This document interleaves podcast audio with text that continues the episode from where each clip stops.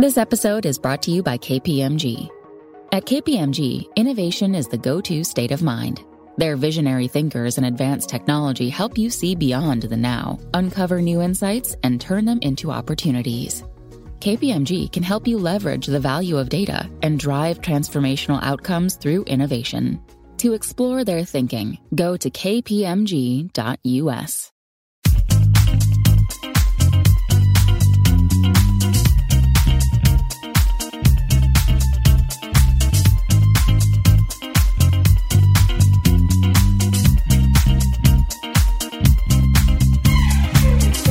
Desde el bar, edición, sacamos la matraca, echamos las porras, porque ahora sí, Checo se las merece. Digo, no que no se las haya merecido otras veces, pero esta vez la realidad es que estuvo muy bien, muy muy bien. Gana su segundo gran premio de la temporada, saliendo desde la segunda posición, pero casi lo gana de punta a punta, porque en la primera curva se, se lleva el, el primer lugar. Y bueno, pues es un día feliz para los aficionados mexicanos. En, en fin. Yo soy Martín del Palacio y me acompaña como casi siempre Luis Herrera. ¿Qué tal, Martín? Y qué tal a todos los fans de Checo Pérez, incluyendo Ramón Raya, que se le fue el internet por un rato. También, como siempre, les recuerdo que este programa lo pueden encontrar prácticamente todos los días en Apple Podcasts, Spotify, Amazon Music, Google Podcasts y muchísimas apps más. Por favor, suscríbanse en la que más les guste, de preferencia en Apple Podcasts, para que también nos echen la mano con un review de cinco estrellas con comentario, para que más gente nos encuentre. Y también queremos que encuentren el canal de Telegram Desde el Bar P O D, Desde el Bar P O D, donde, si ya lo encontraron, pudieron haber seguido la carrera de pe a pa.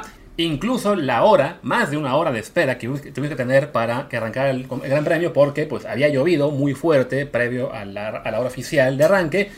Y por alguna razón los organizadores de la Fórmula uno no les gusta usar llantas de lluvia. Es un, es un mito que existen, se dice que son azules, pero nadie las ha visto últimamente.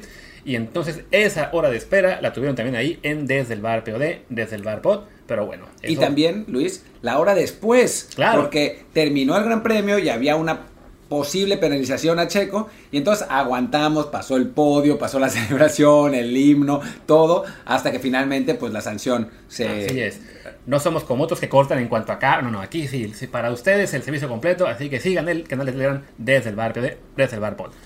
Y ahora sí, bueno, hablemos de todo, de Checo principalmente, por lo general hacemos un análisis más eh, equipo por equipo, pero en este caso, pues sí, val, vale la pena destacar lo que fue el acción del mexicano, que llegaba pues muy criticado, había tenido unas semanas complicadas, bueno, más que semanas, ya meses, desde que ganó el Mónaco y había renovado con Red Bull, eh, había empezado a tener una, una mala racha de resultados, pocos podios, eh, algunos abandonos, algunos cuatrocientos lugares, no, no, se, no se veía muy bien, nos, así que nos reíamos un poco en la, a la hora que vimos los momios para esta carrera, porque a Checo lo daban como el sexto favorito para ganar, ya detrás de los Mercedes incluso, y pagaba una cantidad espeluznante su, su victoria. Hasta hicimos un gráfico de eso, riéndonos un poco en G P Fans. Y pues acaba teniendo su mejor fin de semana, yo creo que en su carrera, ¿no? En las prácticas no había estado tan bien. Fue cuarto en la primera, noveno en la segunda, que fue... Se agarró ahí mucha gente para decir, uy, anda mal otra vez. En The Race, que es una, un podcast y página inglesa que le encanta pegarle, también está haciendo bien. Sigue esto en espiral descendente. Pero ya el sábado mejora, quinto en la práctica tres, segundo en la quali. Y ahora, pues sí, como dice Martín, ganando básicamente desde el inicio porque rebasó a, a Leclerc antes de la primera curva y es la primera vez en su vida que gana una carrera de Fórmula uno de punta a punta. Sí, y digo, lo que creo que, que vale la pena destacar de la carrera, porque, a ver, hagamos un, un pequeño resumen antes de, de entrar como en la, en la práctica. Rebasa en efecto a Leclerc y desde entonces se mantiene en primer lugar toda la carrera, y parecía que le iba a ganar fácil. O sea, había un momento después de, de la parada de pits en la que, en la que, es que me iba a ir un poco más atrás. El asunto es, voy a, re, voy a regresar antes de la parada de pits. Había llovido mucho, mucho, mucho. Ya a la hora de la carrera ya no estaba lloviendo, pero la pista estaba muy mojada. Entonces estaban todos corriendo con llantas intermedias y esperando el momento que se secara para cambiar a medias. Lo hizo eh, Russell, sí, en la vuelta veintiuno, ya me está mostrando. Y fue un desastre, un desastre absoluto. Entonces, todavía se esperaron otras doce vueltas para entrar todos a cambiar, doce, trece vueltas para entrar todos a cambiar a, a medias. Entra Leclerc, falla la parada de pits por culpa suya, porque él se pasa a la hora de, de pararse en, en pits. En lugar de los dos segundos, tres segundos que se tarda normalmente, tarda cinco. Entra Checo, tiene una muy buena parada y sale con seis punto cinco segundos de ventaja. Parecía que lleva, que lleva a ganar. Pero, pero, pero, se estampa... ¿Quién fue que se estampó? Tsunoda. Ah, Tsunoda. Y entonces hay safety car y se cierra muchísimo la carrera. Y ya otra vez está Leclerc detrás con las llantas más calientes, con más control del coche. Y Checo adelante de él, tratando de salvar la posición. Y Luis les puede contar que sigue. Sí, después de eso hubo un segundo safety car por el accidente de... Ese fue otro piloto. ¿Quién fue el que se accidentó? Ahora mismo no recuerdo. Por el tema de quién acabó la carrera último, habrá sido quizá Bottas. Quizá Creo que fue Bottas, esa. Uno de estos. Ahorita les digo quién fue. Eh, pero bueno, el chiste es que sí, ese segundo safety car le complica la vida a Checo, porque además eh, se, se pega aún más este Leclerc, evidentemente. Además, como se dice, eh, la carrera ya se había convertido en una carrera de tiempo, no de vueltas, porque pues, sí, por, por haberse corrido mucho tiempo en líneas intermedias, resulta que pues se va a tener al máximo dos horas.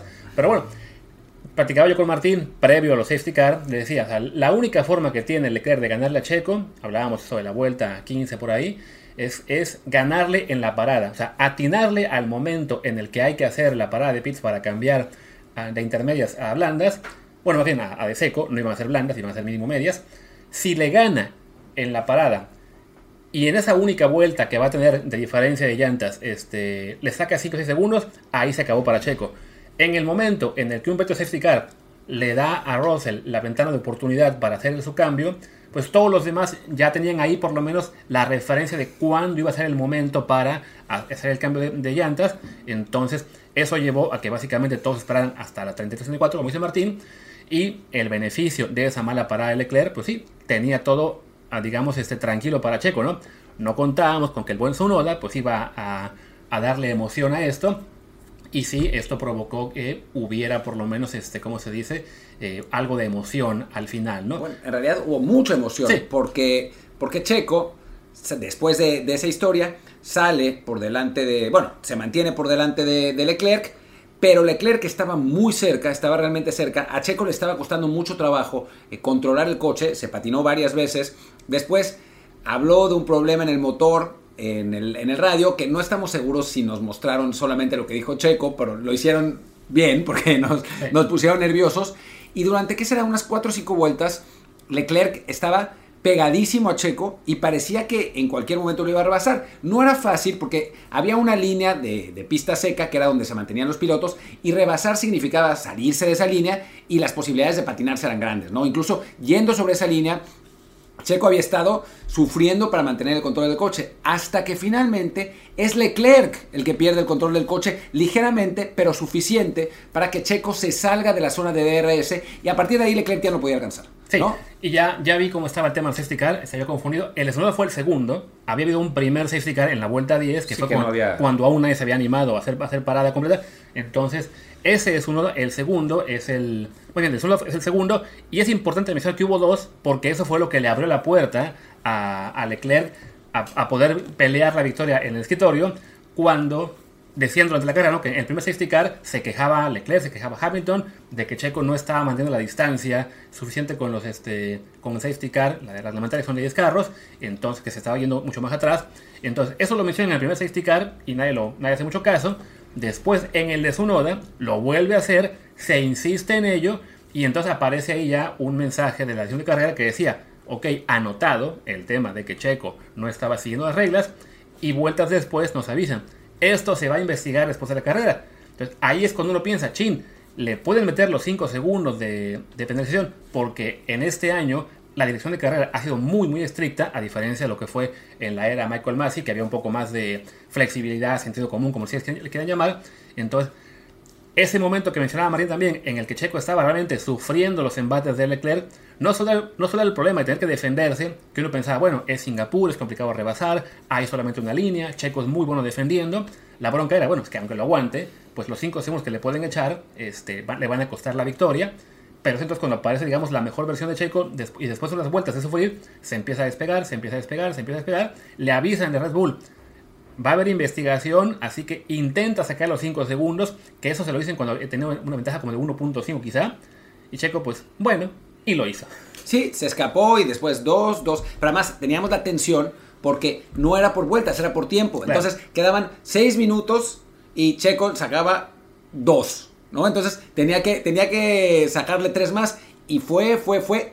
Cayó obviamente el rendimiento también de, de Leclerc, que eso está claro, eh, pero Checo empezó a tirar vuelta rápida, tras vuelta rápida, tras vuelta rápida, y le terminó sacando los cinco segundos, todavía con, con dos minutos por, por disputarse, al punto que Leclerc dijo, chin, chao, y lo dejó. Y al final Checo gana por, con siete punto cinco nueve cinco eh, segundos de, de ventaja sobre, sobre el monegasco.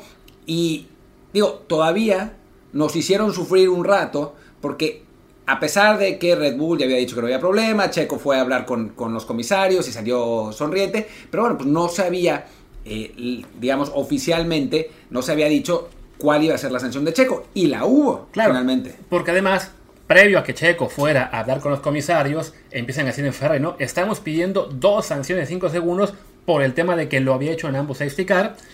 Que sí, ya ahí es cuando uno piensa, no, esto es muy exagerado. O sea, no, no, puedes, no puedes adulterar una carrera tanto con dos sanciones de cinco segundos. Sobre todo por una, por una infracción que, más allá de que sí, sea infracción, sea algo que, que el piloto eh, haya hecho un par de veces, dice ok, pero de todos modos no influyó realmente para nada en cómo se salió la carrera. Ya cuando por fin fue Checo a hablar con los comisarios, salen de ahí, muy contento él con Red Bull, no, no, no esperamos que haya ningún problema, se ve que ya sabían cómo se iba a resolver todo, sale por fin el comunicado de la F I A. Tardó todavía como un montón, hora, ¿eh? Se ve que Ferrari estaba realmente haciendo mucho lobby para que lo castigaran, y acaba todo en que, bueno, a Checo se le metió una reprimenda la primera vez, entonces por esa reprimenda de la prim- del primer safety car, entonces sí, amerita sanción de cinco segundos en la segunda. Y queda todo con que, bueno, oficialmente la victoria de Checo es por dos punto seis segundos. Pero bueno, es victoria al fin, eso es lo que nos importa. Y ya con esto Checo pues consigue, como decía Martino, su segundo triunfo de la temporada. Es además el primer piloto en la historia que gana el mismo año Mónaco y Singapur.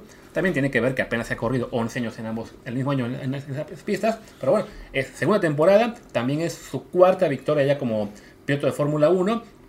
Y le permite eso también acercarse a Leclerc en la pelea por el segundo puesto, al tiempo que eh, retrasa la coronación de Max Verstappen, que de todos modos pues todo pinta que va a ser en, en Japón. Sí, y Singapur es, o sea, digamos, la, gana la carrera en condiciones muy complicadas, con la pista mojada, con Leclerc encima, y sabemos que Singapur es una, un circuito muy difícil porque cuando yo he jugado el efe uno siempre choco, es, es muy complicado, ¿no? Es un circuito callejero donde se puede, es, es difícil rebasar, eh, es, es realmente un, un reto, ¿no? Y curioso lo de, lo de Checo, ¿no? Porque Mónaco también es un circuito callejero, son circuitos que normalmente pues son complicados, ¿no? Son Mónaco legendario, Singapur con, con pocos, pocos espacios, en condiciones difíciles, y es donde Checo ha sacado lo mejor de sí, mientras que en otras circunstancias que podrían haber parecido más propicias, ha cometido errores graves que le, ha, que le han quitado posibilidades, ¿no? This episode is sponsored by State Farm. Buying insurance can be complicated, and you might have a lot of questions, like what if my policy doesn't cover that? Or what if I need to make a claim in the middle of the night? Good news. State Farm is there for all your what-ifs. You can reach them twenty-four seven, talk through any questions with your agent, and you can even file a claim on the State Farm mobile app. Like a good neighbor, State Farm is there. Call or go to state farm dot com to get a quote today. As if the McCrispy couldn't get any better, Bacon and Ranch just entered the chat. The Bacon Ranch McCrispy, available at participating McDonald's for a limited time. Ba-da-ba-ba-ba.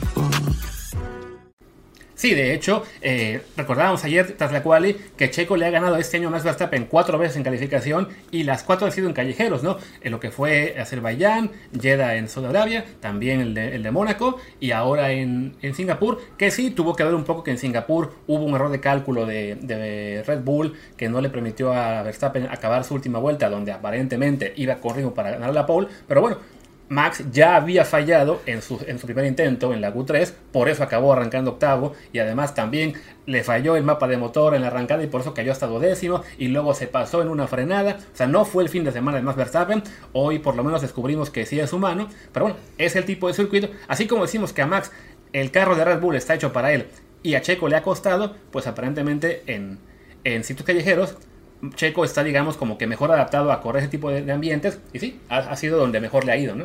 Sí, no, o sea, primero en Mónaco, segundo en Azerbaiyán, en Arabia Saudita quedó cuarto al final, ya no me acuerdo por qué, pero algo, algo raro fue, pasó. Fue que tuvo la pole y tuvo la mala fortuna de que cuando él entró a pit primero que todos los demás, ah, sí, después Latifi le fastidió la carrera. O sea, realmente Checo Eh, en, y además, recuerdo que su victoria del año pasado también fue en Azerbaiyán, también con un poco de suerte por el tema de que le estalló el, el neumático a Verstappen. Pero bueno, se es, está viendo que es el tipo de circuito donde mejor le va. Ya proponía yo en Twitter que pues deberían conectar el, el, el Hermano Rodríguez con circuito y viaducto para que ya también Checo piense, ah, callejero, aquí puedo ganar. Pero no, porque después el tráfico, o sea, claro. Sería horrible. Pero, pero bueno, y Checo con esto eh, se... mete realmente a la pelea por el segundo lugar. Está a dos puntos de, de Leclerc. Lamentablemente Leclerc queda segundo, entonces eh, pues la distancia no se, no se reduce tanto. Además, Russell al final le saca la vuelta rápida, porque en un momento Checo también la tenía, ¿no? Y sí. se iba a poner a un punto de Leclerc. Al final es Russell, que había tenido una carrera horrible en general, terminó catorce. Entonces lo que significó es que ese punto ni se lo dieron. Exacto. Y, y a Checo se lo fastidió, pero bueno, pues ni modo. Y, tío, interesante, divertido también que Verstappen por una vez no, no estuvo ahí con una, con una carrera espectacular. Cometió un error, que eso creo que es la primera vez que sucede en toda la temporada. Es probable. Es, es un androide. Eh, los Ferrari estuvieron razonablemente bien, segundo y tercero. Eh, Hamilton muy mal. Eh, en general también cometió un error al pasarse, aunque después dijo, típico de Hamilton, todo el equipo cometió errores. Claro. No, este güey. Eh, Norris muy bien en el, en el McLaren. Y Alonso tuvo que abandonar, los, sí. los Alpine no anduvieron. Sí, fallaron los dos, eh, eh, abandonaron tanto Alonso como Ocon, no fue su día, que para cómo para Alpine fue el día de McLaren porque como ellos pararon muy tarde, el safety car de Tsunoda les permitió ahí ahorrar tiempo, entonces Russell acaba cuarto y Ricciardo que había tenido no, una cual... acabó decimocuarto, perdón. Perdón, no. perdón, sí, Lando, Lando. Es que Lando, Russell, para mí se ven parecidos, ¿no? Pero bueno, Lando, este, todos los ingleses se parecen. Lando termina cuarto y Ricciardo que había tenido otra quali pésima, quedando fuera en la Q uno, pues ganó posiciones y acabó quinto. Su mejor posición en el campeonato. Sí, sí, sí, su, su mejor día del campeonato, le alcanzó para subir al undécimo puesto del mundial. Eh, no creo que le, bueno, chance le alcanza para que Mercedes le diga, ok, puede ser el reserva de Hamilton el próximo año y no corres nada. Pero sí, eso a McLaren también le permitió en la lucha de constructores rebasar a Alpine por cuatro puntos. Entonces sí fue, ahí fue el mayor giro del campeonato. Y en la pelea también de constructores, pues sí, Red Bull se está escapando, igual va, va a ser el, el campeón.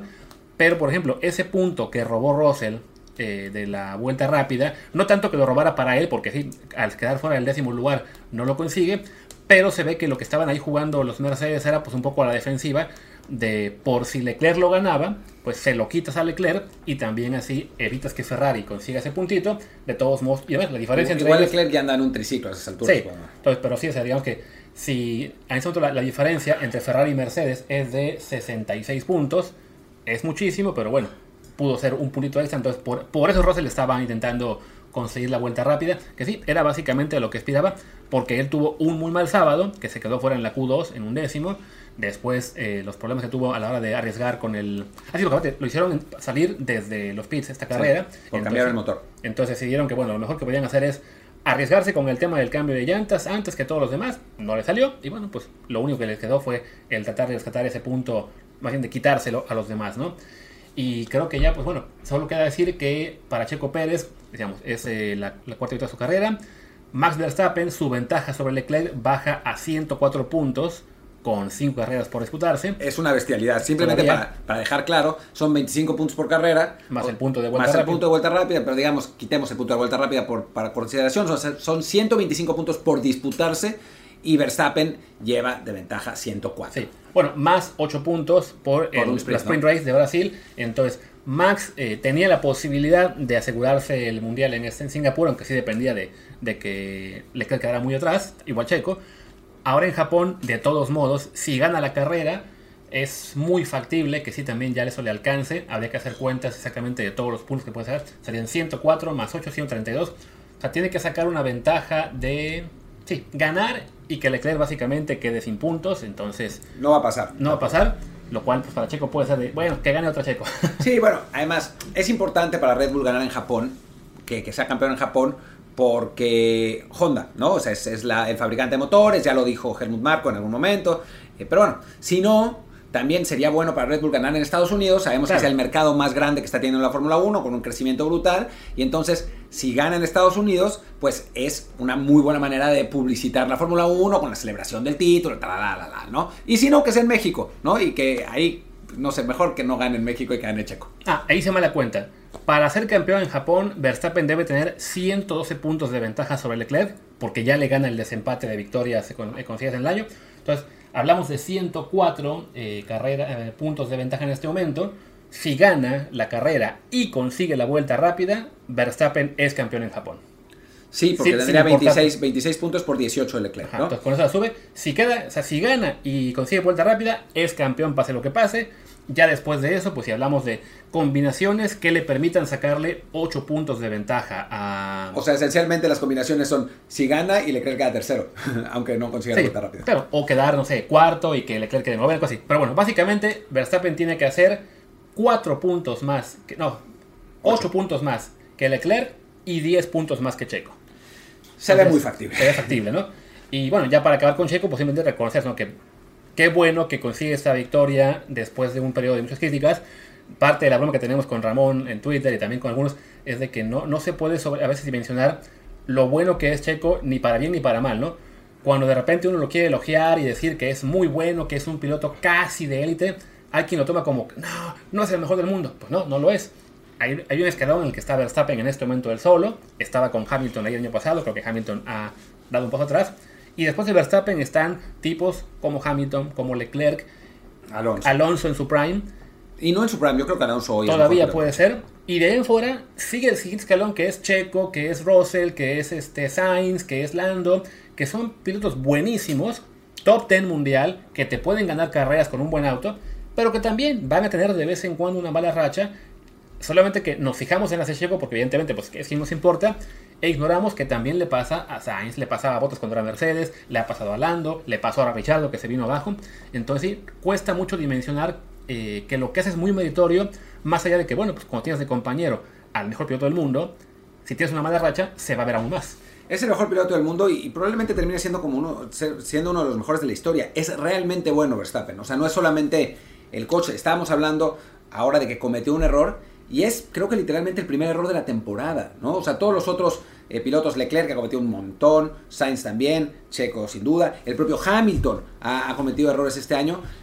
Verstappen había sido un androide, o sea, cuando había perdido, esencialmente había sido porque algo había pasado con el coche o las circunstancias no le habían ayudado, pero en general, cada vez que en, en situación estable, digamos, Verstappen va a ganar, porque es el mejor piloto del mundo y es, es un tipo con un talento brutal, tiene veinticinco años, ¿no? O sea, tiene la vida por delante para, para ser el mejor de la historia.